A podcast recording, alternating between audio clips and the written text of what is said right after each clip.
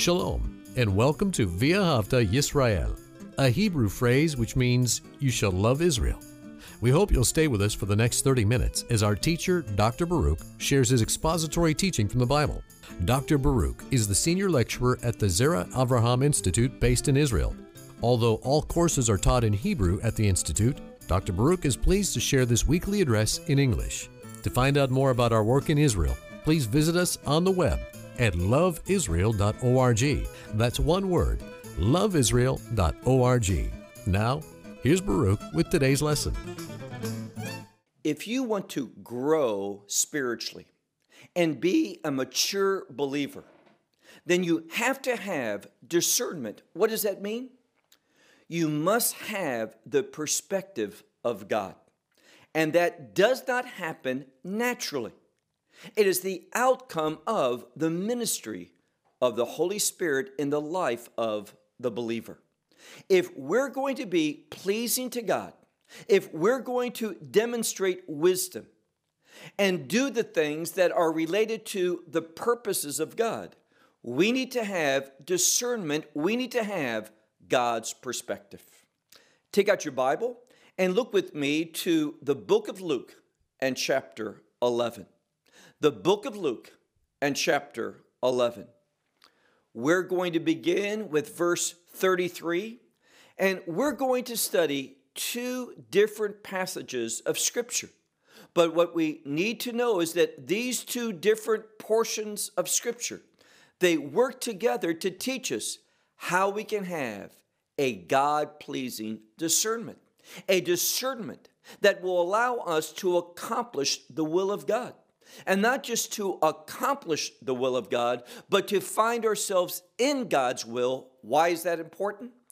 Well, as we're going to see, it's only in the will of God are you going to experience the presence of God.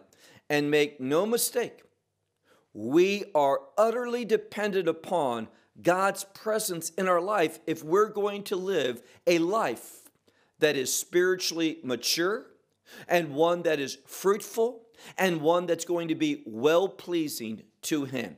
And that should be your utmost desire to be pleasing to Him, to desire to be a well pleasing servant to our Lord and Savior. Look with me to verse 33 again, Luke's Gospel, chapter 11, and verse 33, where it says, But no one a lamp having lit. And notice that word lamp. It is the same word which can be translated menorah. It relates to that golden menorah that was in first the tabernacle and there later on in the temple. And we need to realize something about the menorah. It is known as the holy lamp, and therefore we find that that lamp is made of solid gold and something else in the tabernacle and thereafter the temple was also solid gold. And that is if you go into what's known as the Holy of Holies, there was the Ark of the Covenant. Now, the Ark of the Covenant was made of acacia wood, but listen carefully. It was covered with pure gold. It was a combination of wood and gold but the covering for that Ark of the Covenant was only gold, solid, pure gold. And this covering set upon the Ark of the Covenant, and upon this covering were the two cherubim. And we know biblically that the presence of God dwelt between the two cherubim upon this mercy seat, also known as the kaporet in Hebrew or the covering of the Ark of the Covenant. And what's important is this when you study the scriptures very thoroughly, you will find that there is a relationship between that place where the presence of God dwelt in the Holy of Holies and the menorah, which was outside the Holy of Holies, on the other side of the porochet, that is, that veil that separated the holy place from the Holy of Holies. The menorah was also solid gold. And the tradition was this when you saw the light, and in our passage, light is important. When you saw the light, you were called to remember the presence of God, that He wants to dwell with His people. And therefore, we as the servants of God, we are utterly dependent upon God's presence in our life to lead us, to guide us, to empower us, and yes, to give us His perspective. You know, in the morning when you pray to God, and in the evening when you pray to God, it is wise after thanking Him, praising Him, glorifying Him, that we also pray that we would have God's perspective to lead us through the day and in light of a new day that's coming. That we would be people that would make decisions not based upon how we see things in the natural, but how we see things based upon the perspective of God. And again, this section of Scripture that we're going to be studying, its purpose is to help us glean God's perspective. So we see things from His vantage point and we make decisions that are pleasing to Him. Look again at verse 33. But no one a lamp having lit in a hidden place places it, nor under a basket. So someone, he lights a source of light, a lamp, and obviously he doesn't put it in a hidden place that no one can see, nor does he put it under a basket. Why? In these two locations, no one's going to benefit from the light. But where does he put it? It says in this passage, but upon a lampstand. Now, the lampstand is the correct position. And therefore, if we're going to serve God effectively. If we're going to be used by God according to His will, we need to be in the right location. And where's the right location? In His presence. Can we say it differently? In His will. And be assured of a biblical principle. Unless you are committed to doing the will of God, you are not going to be brought into His will. So it's only for those who are committed to doing His purposes, serving His program, accomplishing His will, only they are going to be brought into that right location where we are in God's will, and it's only when we're in His will are we going to have His perspective. That's what this passage, and we'll see this in a moment, is trying to teach us.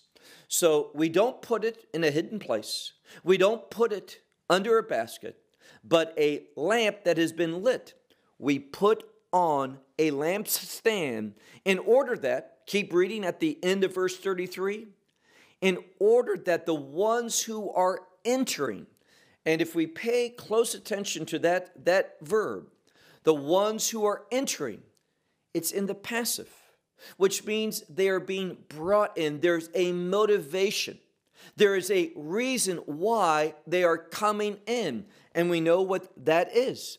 It says, in order that the ones who are brought, meaning brought in, it says, to the light they see. So they want illumination. They want God's perspective. They want revelation from God in order to carry out His will. And again, let me simply say to you that if you're not interested in God's will, you are not going to have much in the way of God's provision, His power, or His perspective. God is looking and seeking disciples that are truly disciples, which means are truly committed to His purposes and His will. And that is who Messiah is addressing in this passage of Scripture. Look now to verse 34, where it says, The lamp of the body is the eye. Now, notice, an eye is how we see things. And the context is seeing things properly, having been illuminated by a godly source of light, His revelation, His truth, His word. So look again at verse 34. The lamp of the body is the eye. Therefore, whenever the eye, literally your eye, whenever your eye is, and this next word is so important. Now, most Bibles will translate it something to the effect of, of as clear, and that's fine. But when you do a good study of this word, this word relates to something which has not been folded. That's what it literally means in the source language. Something that has not been folded. Now, what does that mean? Folded takes something and divides it. You fold it into two or four, whatever it might be. What this word literally speaks to is a singleness, not being duplistic, but rather being committed to one thing a singleness. And it's only when we are committed to the will of God that we'll have God's perspective. It's only when we are excited to carry out His purposes, His plan, then we're going to see things correctly.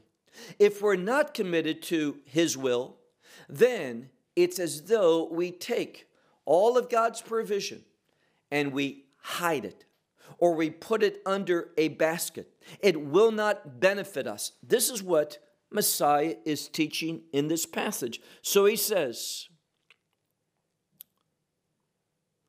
Therefore, whenever your eye is single, you have single vision it is committed to the purposes of God, then what's the benefit?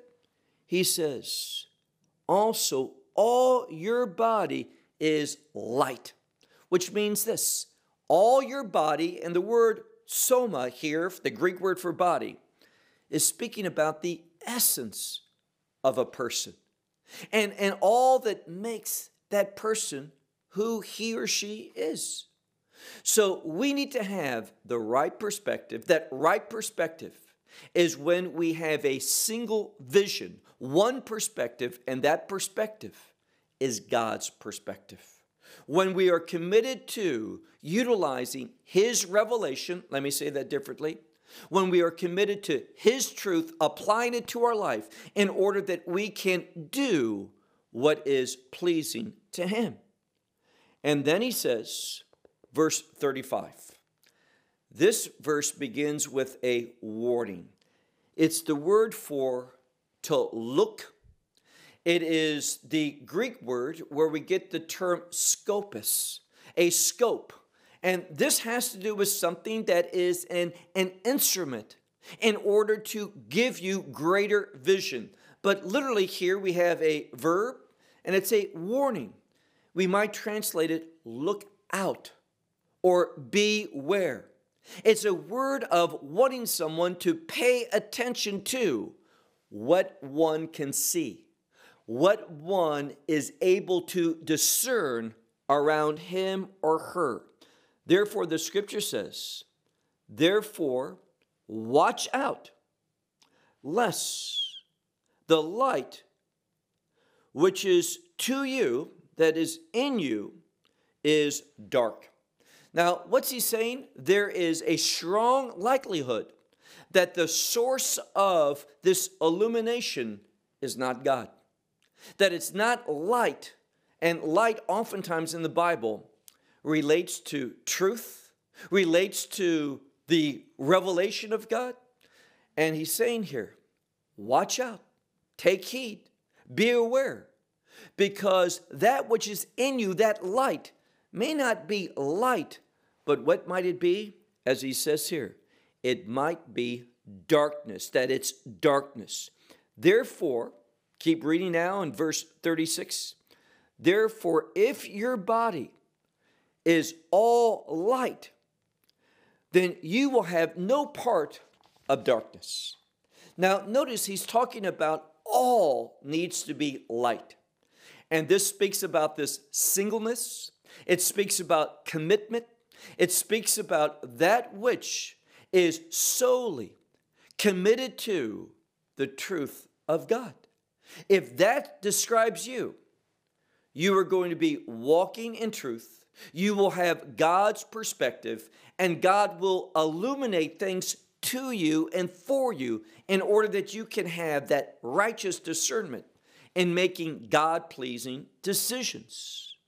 So when we are, are all that's in us is light, what does he say? We'll have no portion of darkness, and all, all will be light. Then keep reading in the middle of verse 36 as whenever the lamp, and the next phrase has to do with a lamp that is burning, a lamp that is emitting light, a lamp that is shining. And it says here, when that lamp is shining for you, that it speaks about here that it will be light for you. You will have that source. So we have to ask ourselves something Am I utilizing the truth of God, the Word of God, the instructions of God, in order that what I have is light, meaning a godly source of illumination whereby I can discern the, the truth of God, His perspective, His will for my life and for a given situation. Now, notice what happens. Move on to verse 37 after teaching about the essence of a person needs to be light, he's going to now have a discussion with one of the Pharisees. And he's going to point out what is a common problem for individuals, religious people. Look at verse 37. He says, But among the speaking, we would translate it, but while he was speaking, a certain Pharisee asked him that, that he should dine with him. So we have one of the Pharisees asking Yeshua if Yeshua would dine, meaning take a meal at this Pharisee's house. And we see that Yeshua says, having entered, he reclined. So he entered into the residence of this Pharisee and he he entered and sat down and there's a very interesting word.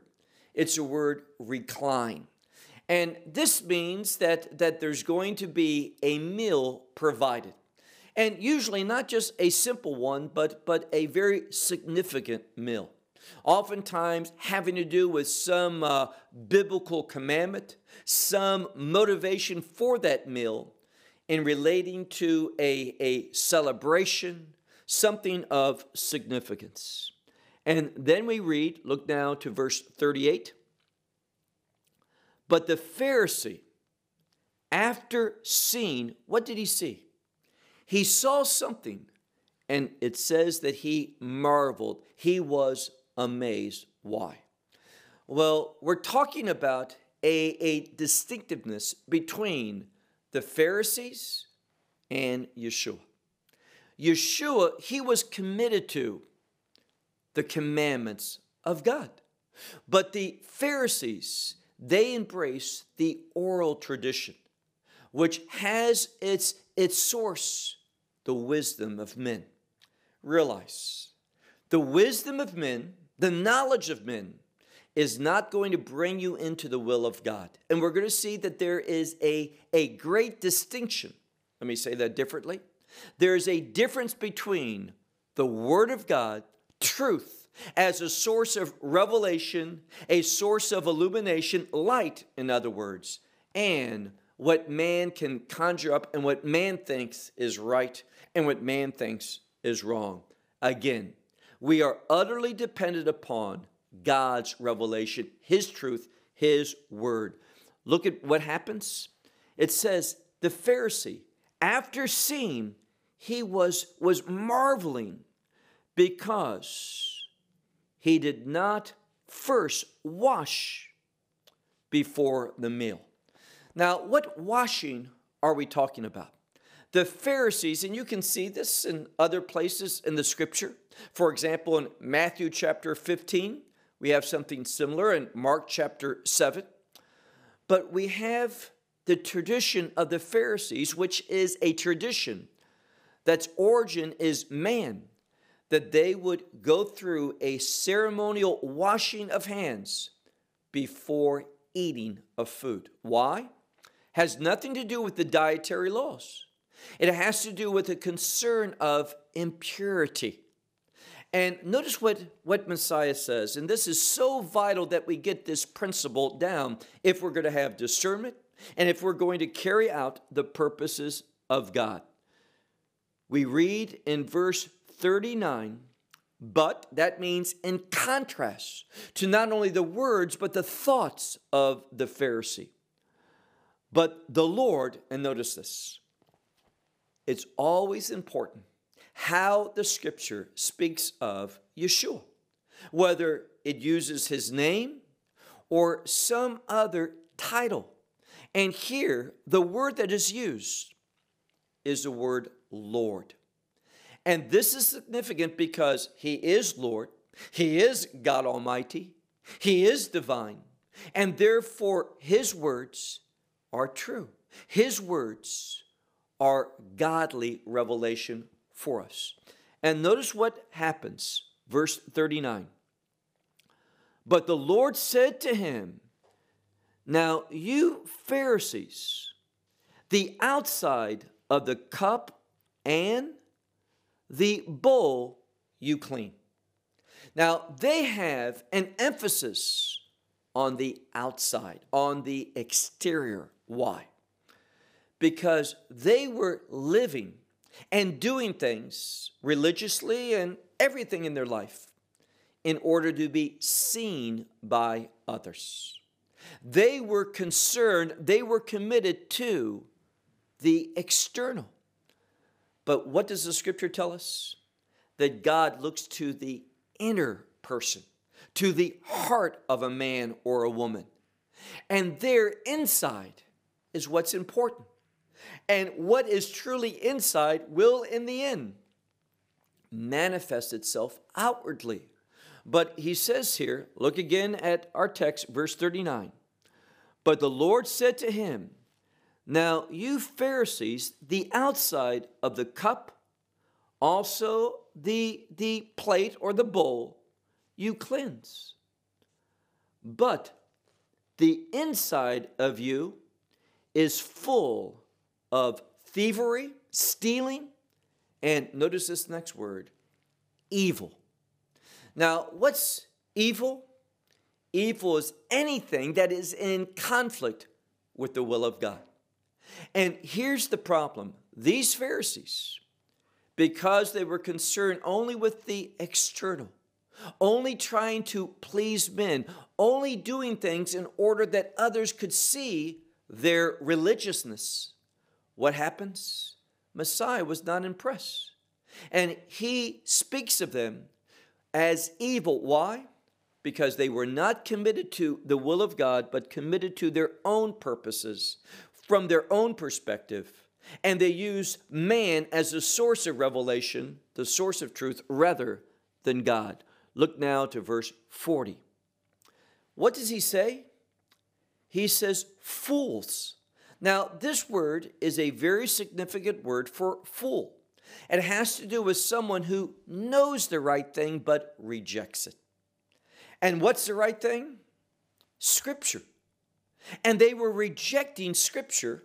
And we see that, for example, also supported in that scripture I mentioned to you earlier, Matthew 15, because they were more concerned with what's called the Masoret HaZkenim, the tradition of the elders rather than the word of God. And that is foolish to take the words of men and elevate them over the words and the commandments of God. Foolishness. And that's why he says here, fools. Why? He's speaking about God his Father now.